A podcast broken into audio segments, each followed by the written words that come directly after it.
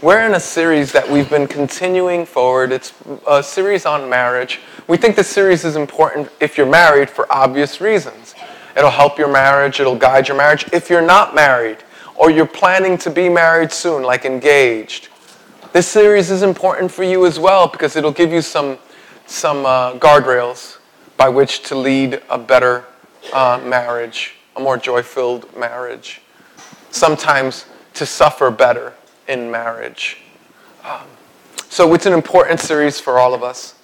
Uh, the first week, we gave sort of a broad scope about marriage. We talked about how God knows what it's like to have a spouse who doesn't live up to uh, their promises. And that we, we, we went to the passage of Hosea and how Hosea was just a picture, him and his wife Gomer were a picture of God's love and uh, marriage to his people.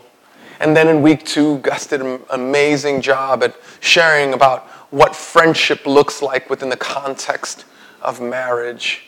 And so uh, he shared about how we were to be friends with benefits, many, many, many benefits. And then uh, last week, we spoke to the men. And we, in, in essence, we said, be a man. Be a man. And men are, are providers, protectors, prayerers. I made up the word because I couldn't find another P. And then sufferers because I, I gave up on the P thing. Protectors, providers, prayers, and sufferers. That means that, they, that they're the ones who work very hard to make sure. Now, do wives provide? Do wives occasionally provide? Of course, but men are to do this predominantly. Like this, that should be their leaning. Now, when we talked about that, I talked last week how I didn't qualify to speak because I, I am a man who has failed so many times in those things. But we did want to go to God's Word. If I only came up here when I qualified um, to come up here, then I'd never come up here. I never qualify. I'm the biggest sinner in this room. Easy. And so we look to God's Word to find our instruction and our guidance, our hope and our joy. And so we talk now. I just want to say something really briefly. Men, before we talk to the women, I, my heart is that you would weep over the immense responsibility that God has given you for your wives. And that with that, you would shudder and look and depend on Jesus more than you ever have as you hear what wives ought to respond or their roles within the context of marriage. That you would say, oh my goodness, if, my, if that's my wife's role, I've got to be a better man. If that's my wife's role, then I got to provide for her better husbanding, better leadership, better sacrifice, better worship. But that, that you would hear it with that, and that you wouldn't hear with this terrible, terrible ear that says um, something that the culture would generate or something that oppresses your wife. If you're not married, men, I want you to listen because I'm going to tell every woman here that this is what they should be looking for. And if you don't qualify now, good news, that's why you're single. and that's why you get the opportunity to grow within your singleness. You get the opportunity to screw up your life right now and get better so that by the time you invite a wife and then, of course, children into that, that they would. I, I tell my son, my son is a real city slicker. He's like a, he's like a, he's like an urban boy. He, he doesn't have a license. He doesn't even have a permit, right? Because he takes trains. And, you know, we're in New York. You, you take a Uber, you take a train, you take a, uh, a bus. You know, he does all that stuff. And I go, hey, buddy, you should learn how to drive now. Because there's going to be a time when you have a family, and that is not when you want to learn how to drive. Because they will, they will experience negative experiences if you're learning how to drive while they're in the car. You'll traumatize them, right? Make sense? Okay. Husbands, future husbands, don't try to figure out how to be a man. Don't start trying to figure out how to be a man when you get married. No. Do that now. Make the mistakes now. Get into the accidents now so that by the time you invite a wife and then pr- uh, produce a family from that, you're able to lead well. And they can benefit from all the mistakes that you made in the past, as opposed to using them as the guinea pigs. So, last thing I want to say to men before I get on the women. And women, we talk differently to women here than we do men. Men, we talk a little bit stronger because we're men, and we're, I want you to be a man. I want you to be a man. Be a man. Lastly, last thing I want to say to the men, and probably is not the last thing, I'm probably going to talk to you a little bit more. Um, but one of the things that I wanted to say to the men is that every man, whenever they hear the instructions of God's word for them and the responsibilities that they have for their home, every man wants to look for the exception. No guy came up to me this week, no guy that I even heard about came up to any of the other leaders and said, How can I now live more accordingly to God's word? What, what we heard a lot about, the leadership did, was, Well, does this really apply to me? Everybody wants to be the exception to God's guidance. And I'm just telling you that it's, it's, it's, it's the road of folly. It's the road of foolishness. It's not what I have for you. It's not what God would have for you. All right. That being said, women, we're going to talk. And again, I do not feel qualified. And let me just say this the amount of suffering that women have had to experience from men is immense. And men, we need to take that into consideration as we hear what wives have to do. We need to lovingly lead. We need to lovingly guide.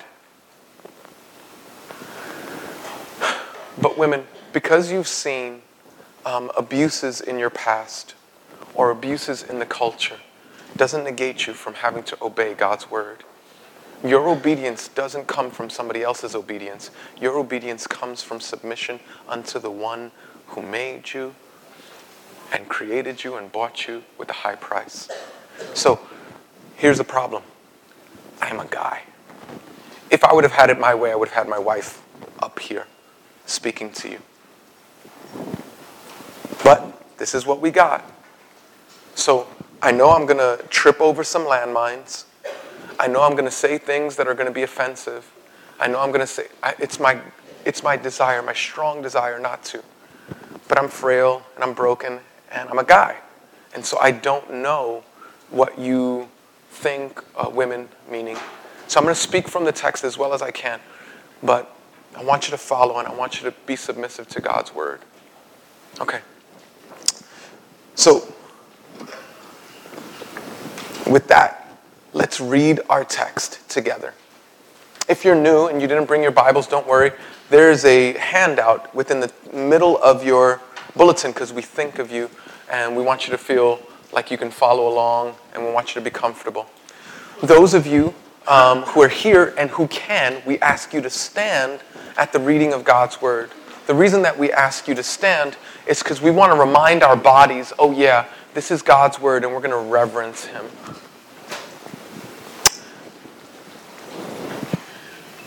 So let's we're reading from Ephesians chapter 5, verses 21 through 33.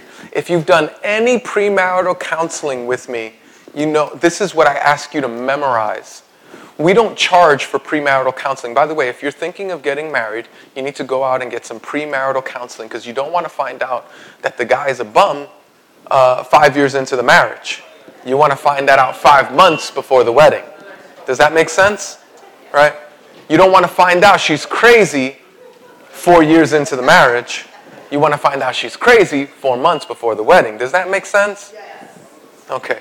So go to premarital counseling. We have that. We always, we, everything we do here, we do for free. We do funerals, we do uh, premarital counseling, counseling. We do everything that we do, we do for free. Now, here's the deal the way I ask couples to pay for their counseling is by memorizing scripture.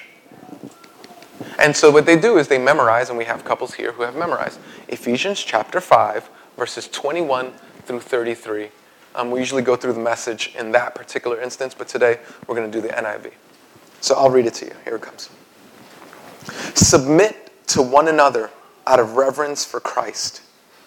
Wives, submit yourselves to your own husbands as you do to the Lord. For the husband is the head of the wife, as Christ is the head of the church, his, body, of which he is the Savior. Now, as the church submits to Christ, so also wives should submit to their husbands in everything. Husbands, love your wives just as Christ loved the church and gave himself up for her. All the guys say, Whoa.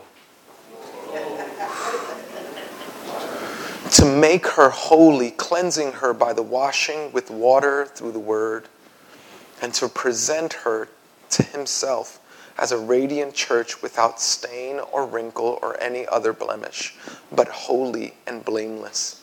In the same way, husbands ought to love their wives as their own bodies. He who loves his wife loves himself. After all, no one ever hated their own body, but they feed and care for their body just as Christ does the church. For we are members of his body.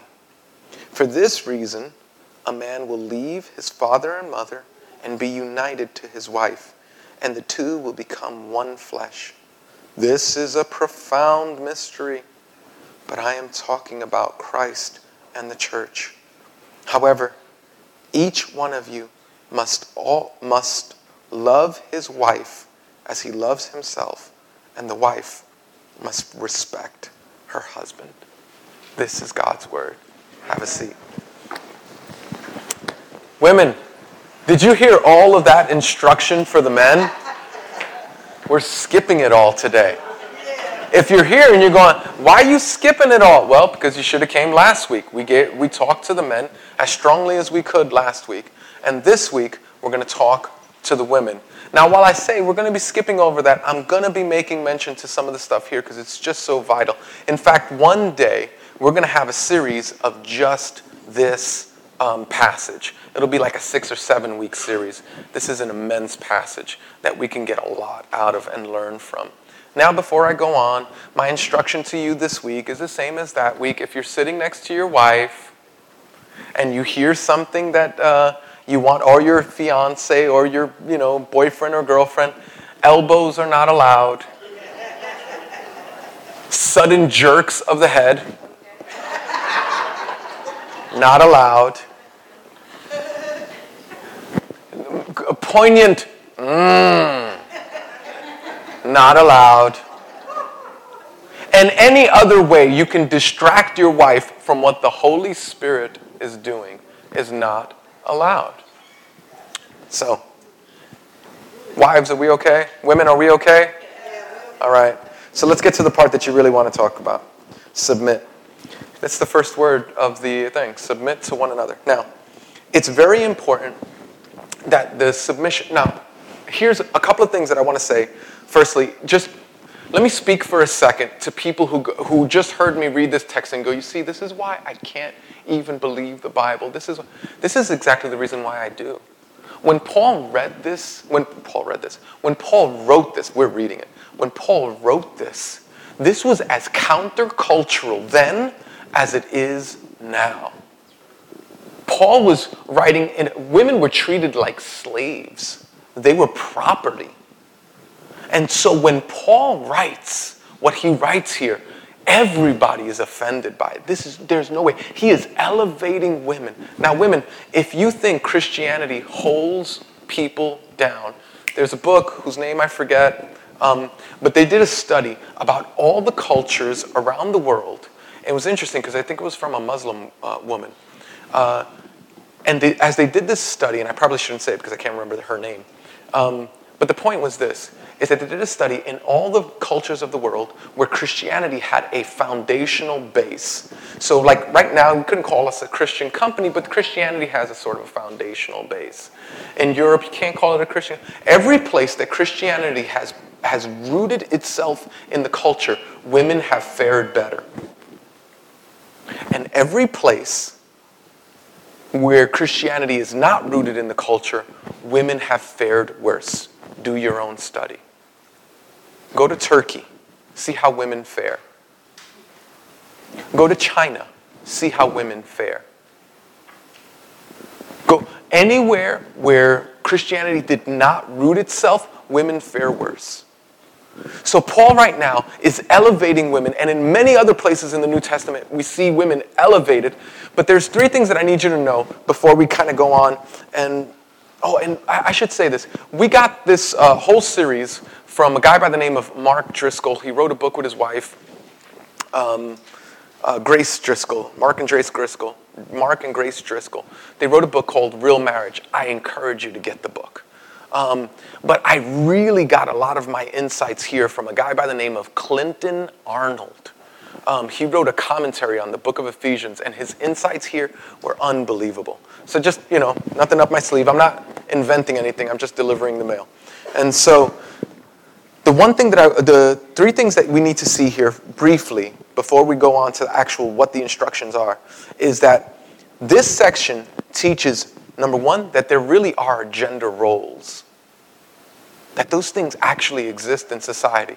And you go, ooh, especially here in New York, no way. In fact, Facebook has over 70 gender labels. And we're in New York, so of course, you know, we're down with that. And if people want to change genders, and if you're here and you're dealing with that kind of pain and stress and, and tension, I want you to know, man, we love you. We welcome you. We're glad you're here. But to be instructive, the Bible says that we, there are two genders. There are, there are two genders, and that there are roles within those genders. You could disagree with that, but that would be your worldview, and I'm not going to argue your worldview. I'm just letting you know what the Bible teaches that there are genders and that there are roles within those genders. Number one, it te- secondly, it teaches why those roles exist. And then thirdly, it teaches uh, what those roles are. We're going to be spending our time with what the woman's role is within the context of marriage.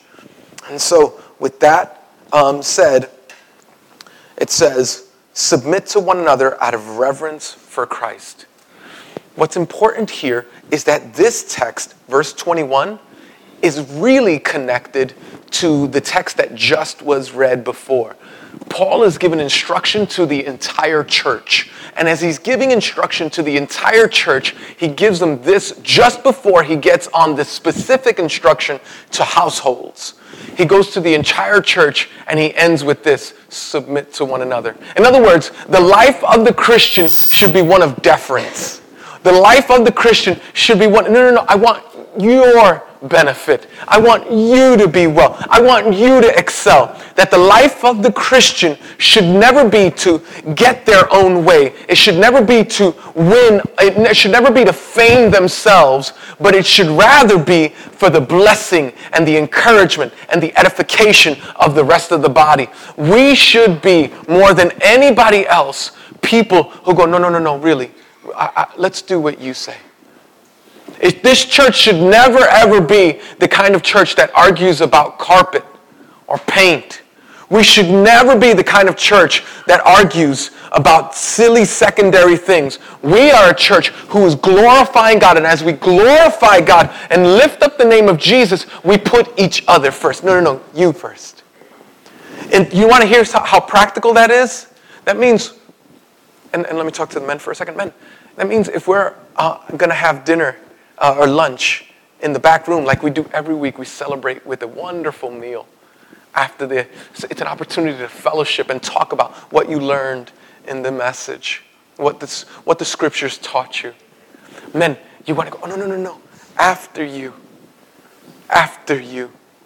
Old timers, people who have been here for a while, you want to say to the newcomers, oh, after you. You, who gets it? Yeah, but what if there's not enough food at the end? I don't care because I want you. That's exactly why I'm saying after you. Because it's not about me, it's about me blessing you. You come first. And we should always, matter of fact, tell your neighbor, you come first. Okay, now tell the person that you just ignored that they come first too. Okay, yeah, yeah, yeah, yeah, yeah, yeah. Watch this. But that's the instruction to the entire church. This is verse 21 is connected to verse 18. And 18 talks about 18 talks about being filled with the Spirit. Don't be drunk on wine. In other words, don't be controlled by Don't be controlled by mood or mind altering chemicals. No, no, no. Don't be drunk on wine. Rather, be filled or be drunk or be controlled by the Spirit. How are you controlled by the Spirit? By submitting to one another out of reverence for Christ. Now, why do we submit? Because it's out of reverence for Christ. Now, it's like this. If you came to my, uh, if you came, if you were friends with me when I was a teenager, and we were cool, and we were going to do anything, go to a club, do anything, uh, get in a car, whatever. You were my boy, and that was cool. Now, if you brought somebody over and I would see a strange person there, and we were about to do anything at all, I would, my first question would be, and it might be out loud, is, who you? That is a full sentence. I, I would, I, in other words, they don't have any connection to me. Why should I, why should you be, I don't know what you're about. And some of the stuff that we were about to do, quite frankly, I didn't want strangers around. And so, was, but if my friend came over and said, oh, no, no, no, no, he's with me. He's my, oh, you're Vinny's boy? Oh, you're Sergio's boy? Oh, you're Ray's boy? You're Gus's boy? Oh, oh. Then you get all sorts of affection from me. You get all sorts of trust. But it's not your trust, it's borrowed trust that came from the affection and the love that I have with my original friend. Isn't that true? Wasn't that true? Okay, watch this. That's why we submit to one another. Not because the person that we're submitting to is worthy of that submission. Not because they deserve our respect it's out of respect for who? Christ. Christ is the foundation of why we live marriages the way we do. Christ is the foundation of why we relate to each other the way we do. Christ is the foundation. He's the one. Submit to one another. Why? Because, oh, because your husband deserves it? No, he doesn't sometimes. Good news, good news. You're both equal in that. You don't either. But I submit because Christ Oh, out of reverence. Oh, Christ, is that your boy?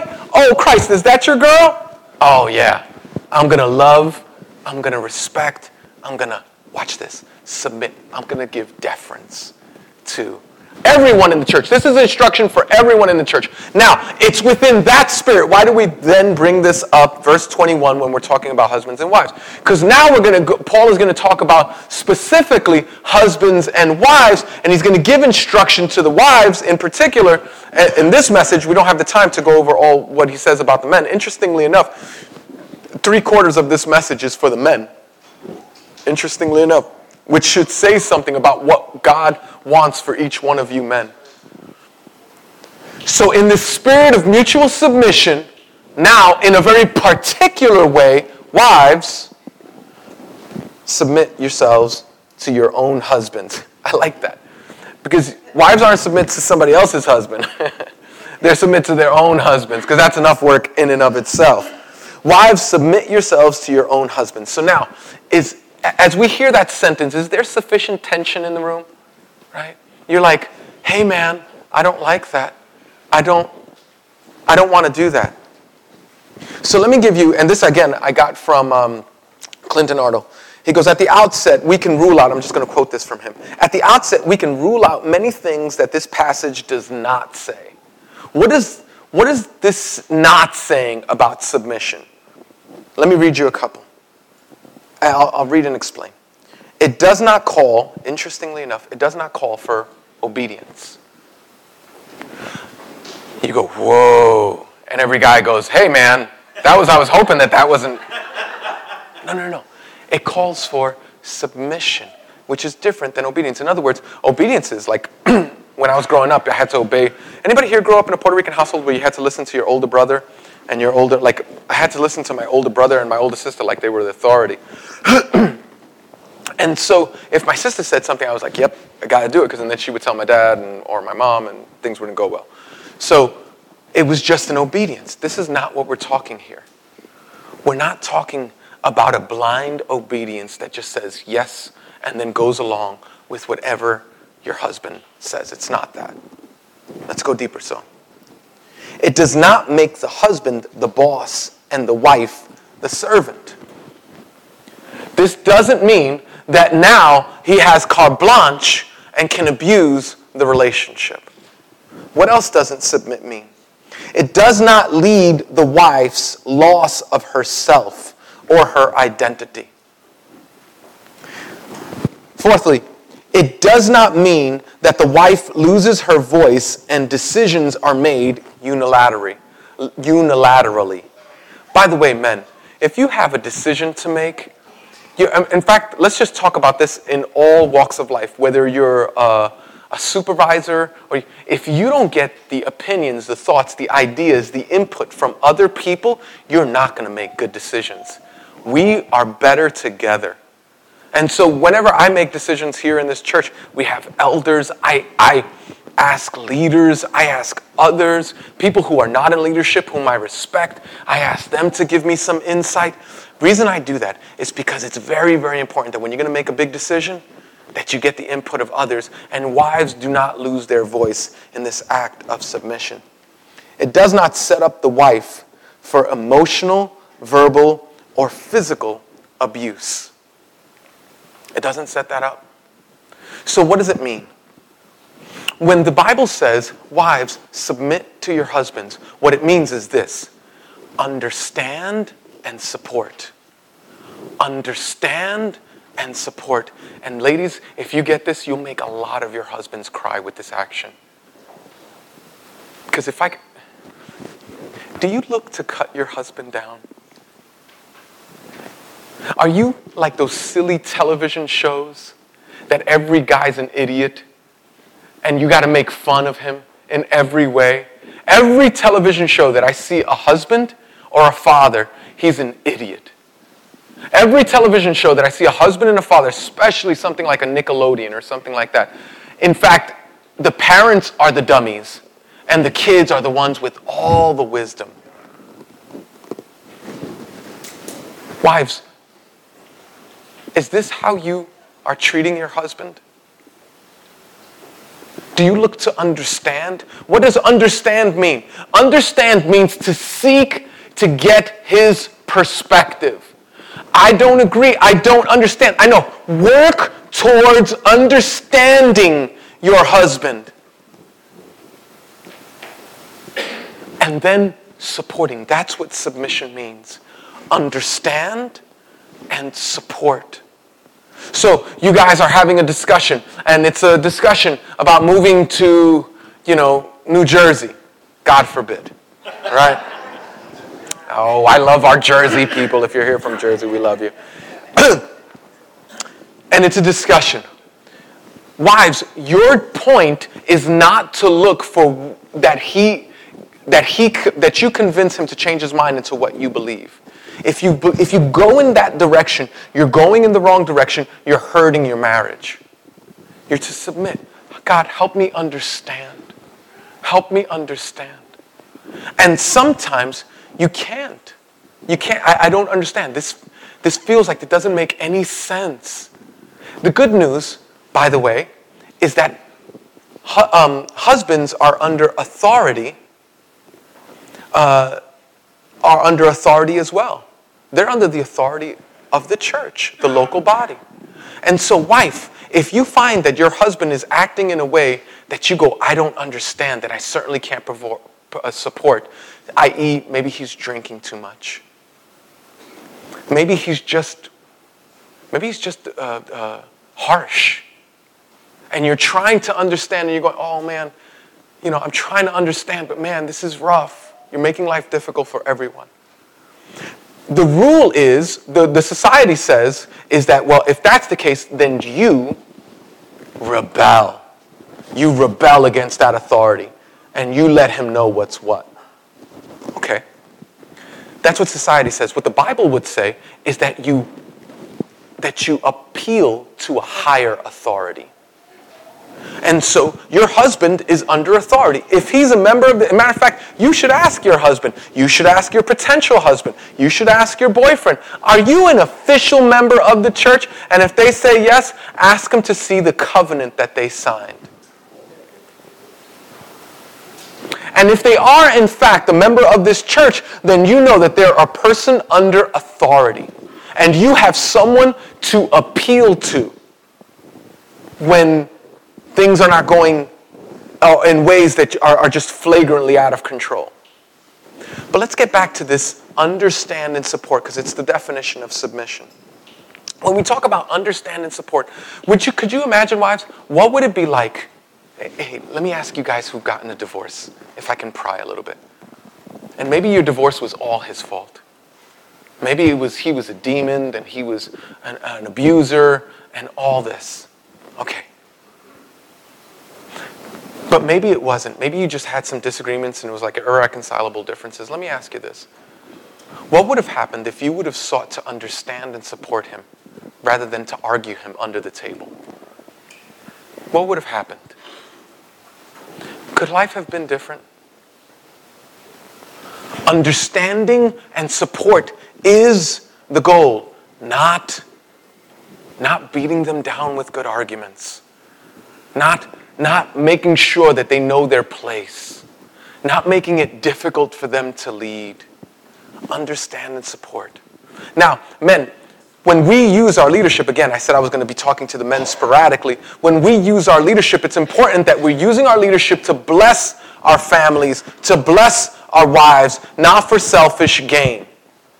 So let me give you two moments. Uh, one moment, uh, well, let me give you a moment where um, this actually happened, the illustration within my own marriage um, where this submission was really beautifully laid out. So my wife and I, my wife and I, our family, we were going to go to Florida. We were going to go to Florida, and oh man, this is going to be on the internet. I keep forgetting that. Man, if your family sees this, it's not going to look well for me, at least. Okay, so let's, let's see how far we can go with this illustration. yeah. So um, we're going to Florida, and my wife says, Hey, Ed, let's plan a day to be with my family. And I said, No. This is a vacation. And it's like the first vacation, one of the first vacations that we She goes, No, but they, they haven't seen the kids. I said, No. My wife, to her credit, this is what she did, and this is what she, she inquired. She goes, Why? And I said, It's like this your, your family drinks quite a bit. And when they drink, they can get a little crazy. And we have little children, and I, they've never seen me drink. I do not want to put them in environments where they're watching people get drunk or loaded or whatever you call it. And, and then violence breaks out, arguments break out, curses break out. You've been in those environments before, right? This is not just unique to our family, right? I said, I'm not putting the kids in that circumstance. So she goes, okay.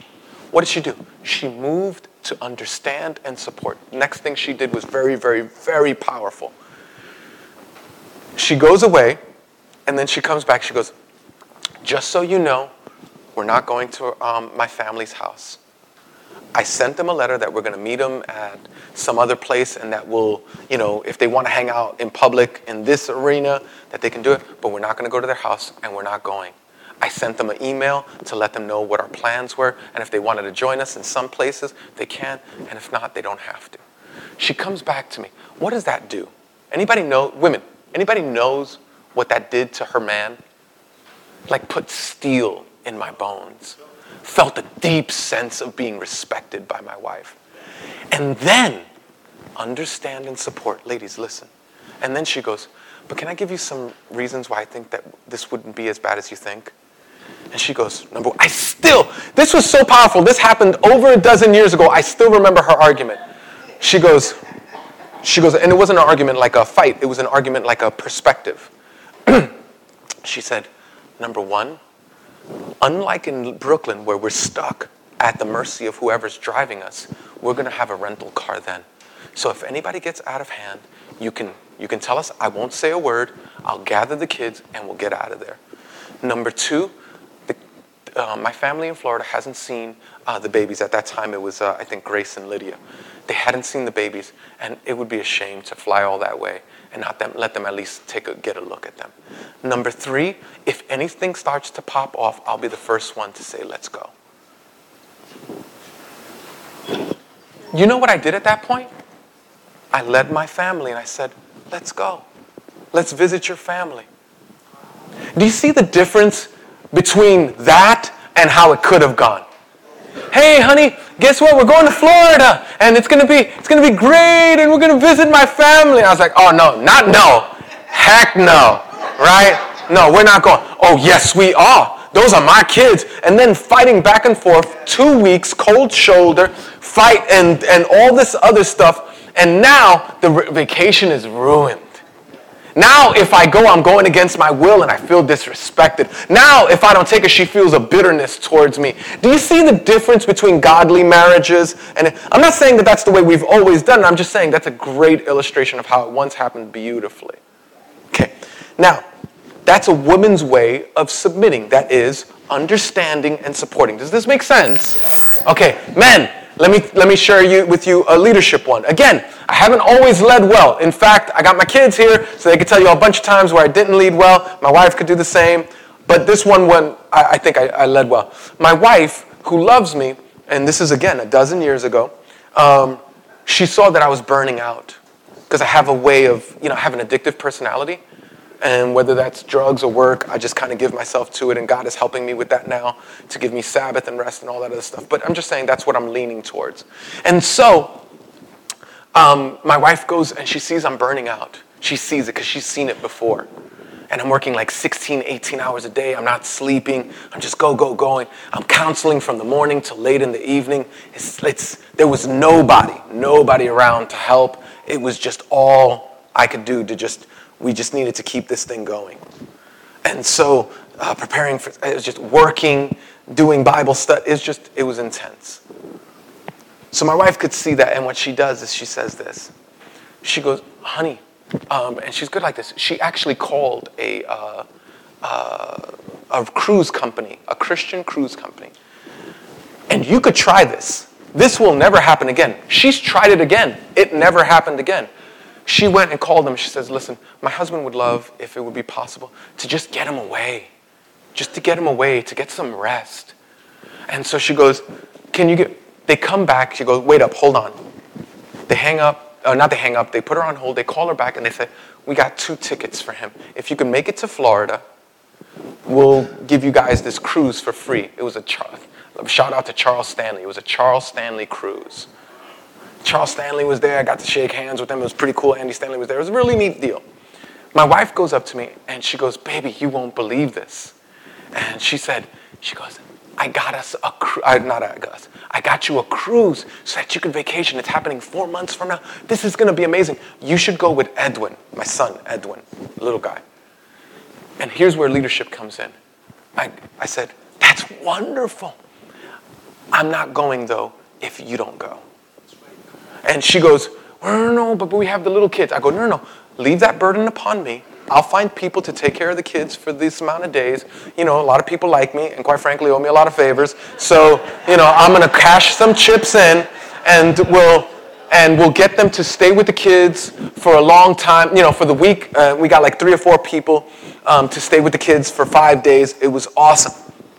They watched after this. She goes, no, no, no, no, no, no. I said, listen to me. Submit submit to your husband. I'm telling you, if you want me to go, you're going to have to go too. She was like, oh, this is tough. She finally submitted. We went. It was an incredible time. Do you see how there's a picture of leadership there that says, no, no, no, it's for your blessing. It's for your blessing. So, men, we have to lead in a way that's for her blessing, for her blessing. Make it, let's make it easy on our women. Let's make it easy on our women to understand and support us. Does that make sense? So, ladies, what does submit mean? Okay, yeah. Listen, let's try this again. I only talked about it for 20 minutes. It means understand and support. Ladies, what does submission mean? All right. Terrible. Okay, here we go.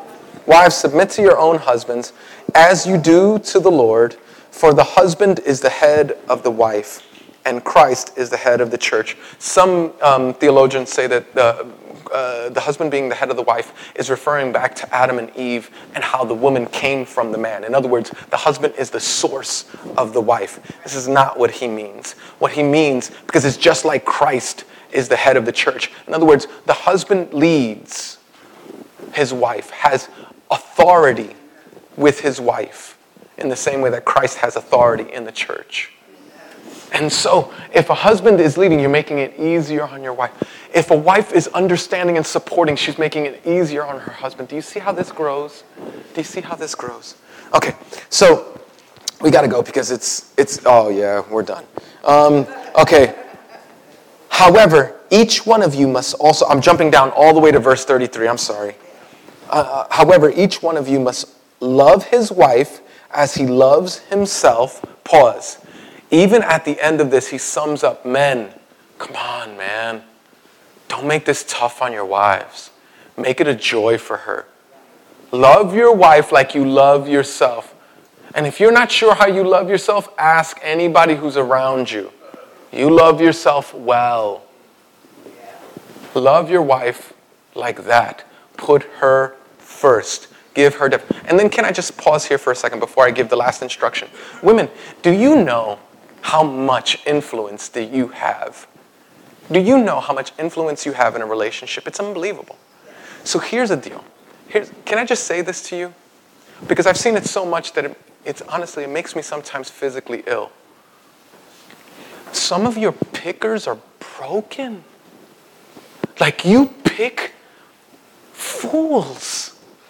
And then you get angry at God because the fool is acting exactly what he is. literally. I literally, and no, you know, no disparagement on the men's home, but we have a men's home. This was about 10 years ago. And a woman literally, I, I, I, was breathtaking. I, I remember telling her, Do you know that he's led himself so bad that if it wasn't for the benevolence of this church, he'd be out on the street?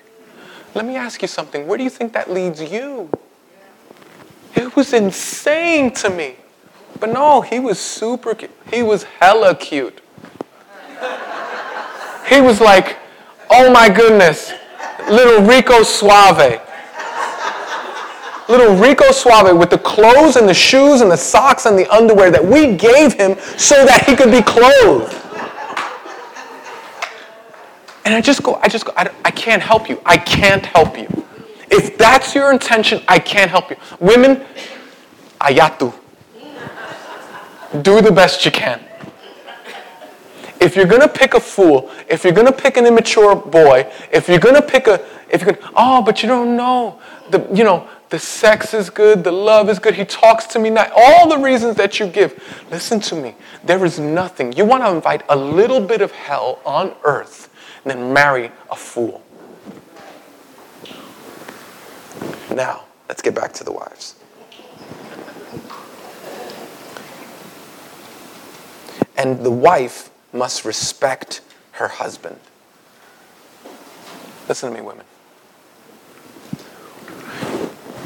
Men, if you were going to give a number one gift to your wife, according to the scripture, it's this thing called love. Women, if you were going to give a number one gift to your husband, it's this thing called respect. I'm telling you, for me, give me respect over love. You know what? Give me respect over love any day. Like if my wife doesn't love me, but she respects me, I feel like I got a good woman. If she doesn't love me, but she respects me, I got a good woman. If my wife loves me, but doesn't respect me, tough go. Tough go. So, the men need, your men, your husbands, your potential husbands, they need this thing called respect. You respect them with your words. You respect them with your attitudes. Let me just quickly go through this because we have to go. Um, there are numerous ways, I'm, I'm, getting this is another quote from Clinton Arnold. There are numerous ways to describe what this might look like in application to a Christian marriage. But here are a few ideas. This is from Clinton Arnold. Number one, wives, what we're talking, we're, we're talking about submitting respectfully. Submitting. What does submit mean? Anybody know what submit means? Understand and support. Res- submitting respectfully. Here's where we are. Number one, to receive her husband's love, care, and provision in a humble and submissive way. Now, this is big. The care that your husband, I'll give you an example. There was this one woman who I, remember, again, a bunch of years ago, nobody in this room, but I'm just saying, this woman was a terror to her husband. She was a terror. She was, I would even go so far as to say she was, she, and, and I'm not saying he was any better, but she was a terror to him. The guy had a hernia, like a bump protruding out of his stomach. Could, and, and he, had, he had a physically demanding job. She goes, If you don't go out and work and make the money, then don't come back. He would have to go to work with this physically demanding job with a hernia. It, she just didn't have submissive respect in a way to receive the provision that he could provide at that moment. And at that moment, he needed to take workman's comp. She wasn't having it. It, it nearly crushed him. I'm sure it did. Secondly, to provide encouragement, support, and input to her husband's initiatives to give vision and direction to the family. So the husband, husband gives a vision and initiative to the family. So husbands, let me give you a few things that you could give um, vision to. You can give financial vision. Hey, do we want to do we want to our kids to have to take care of us? Or do we want to plan for the future? Financial vision. Do we want our kids to love Jesus? Then, men, are you leading the families in worship and prayer and reading the scriptures? Okay, that's a vision. Now, wives, when your husband does that and he's reading the Bible, you don't walk, walk alongside of him and he's reading the Bible and he goes, and he's excited about it and he wants to share it with the family. You go, you gonna share that after how you acted two days ago? Again, that kind of foolish woman I can't help. Nobody can help you. You're a fool. You're a fool and you're crushing your husband. You think it's cool, you think it's cute, you think you're getting your point across, you think you, can, you can't be heard unless you act like that. And what you don't know is you're digging your own, your own suffering. You're digging the pit to your own suffering to provide encouragement, support, and input to her husband. So if a husband says that, then wives, here's, how, here's what you do. You come around, you go, that's a great idea. How can I help? That sounds wonderful. I would love for you to lead us in worship and Bible studies. How can I help? Oh man, I don't know if I have enough um, material. You know, I'm just getting new at this learning. Could you um, suggest some books that we could do together? Yeah, yeah, yeah. There's this great thing. Look it up. Help them. Thirdly, Wives, you can resist the temptation to take control.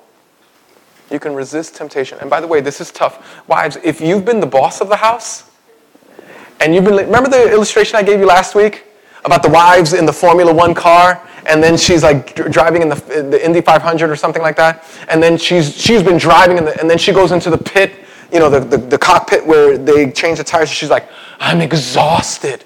I can't drive this thing anymore. You drive. Come on. You're the husband, the Bible says, and that's and what happens? You both get out of the car, he goes into the driver's seat and starts to drive, but cars are whizzing by at like 400, uh, not 400, 200 miles an hour. They're whizzing by, and his like the clutch, it's like going back and forth. Why? Because he, and what, what does that mean? Like the clutch going back and forth, making wrong decisions, cars whizzing by. Those are the decisions that he makes. And the decisions that he makes aren't very good. You know why? because you prevented him from making decisions all these years. So he doesn't have the experience. Now he has to gain that experience with you. And you go, and then if you're a foolish wife, you go, ah, this is too much. The kids are going to die. You're going to sink this whole family. And then you get back into the driver's seat until you drive the, the wheels of that car into the ground, which is to say the marriage collapses.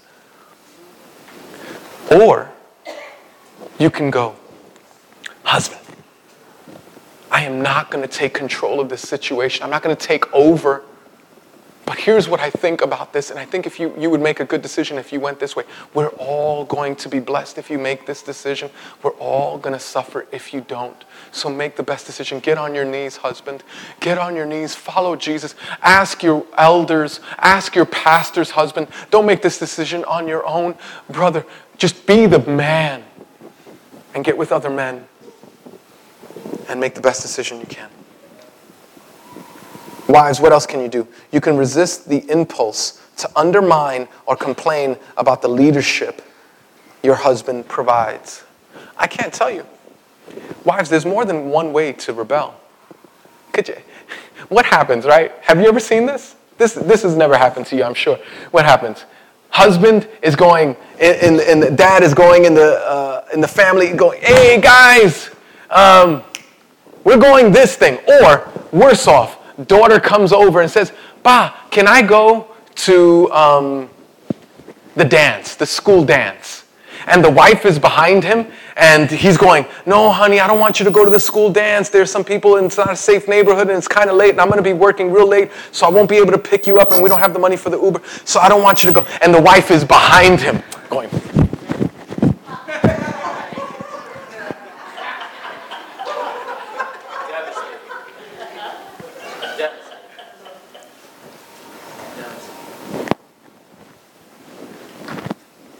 What do you do with that? What do you do with that? You weep. You go, oh, look, he's got a fool for a wife. Wonderful. And then when the kid rebels against you, you go, why are they rebelling against me? Because you made it, you made it culturally acceptable. You made it culturally acceptable to rebel against authority. And now you're surprised that they're rebelling against your authority. Oh my gosh. Husband goes, Hey, honey, here's, you know, I, I, I don't want you to play with that. I don't want you to play the no TV until you finish your homework. And then the wife comes over, turns on the TV, as if he, she didn't hear what he said. Oh. Wives, you hurt yourselves when you do this. You hurt yourself. You're being a fool. Satan is your master at that point.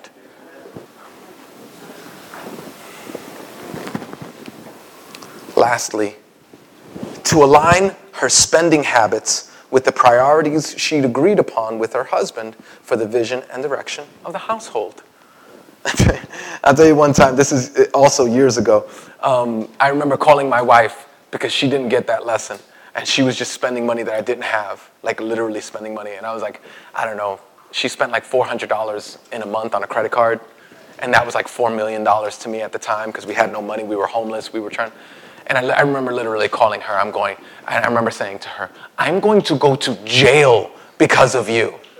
Like the stress that I was under in that moment, trying to, and, and what, what's so beautiful is that now my wife handles all the books in the house she pays the bills. She's good at it. She's better at it than I am. We agree. She sends me, my wife does the budget. She sends it to me. And she'll always go, hey, we need $600 for food for the month, right? I got a family of seven. They don't, you know, none of us are small. So um, they, they're, they're eating big and all that stuff. And it's wonderful. It's wonderful. It's like, hey, we got $500, $600 for the month. I go, ah, that's not enough we need, I think we need $700. Don't worry. I'm going to try to make myself available to some other areas so that I can make a little bit more money so we can make that happen. You see, I love my wife doing that now. But if, women, if, if you're doing that financially, you're hurting your husbands. So we said a lot. Wives, submit respectfully to your husbands. Now, Last thing I want to say is this you will never, you will never, your husband, if the only way, well, I'll submit to my husband when he finally gets it together. You will never submit to your husband. Well, I'll love my wife. I'll lovingly lead my wife when she starts submitting. You'll never lovingly lead your wife. This is not conditional.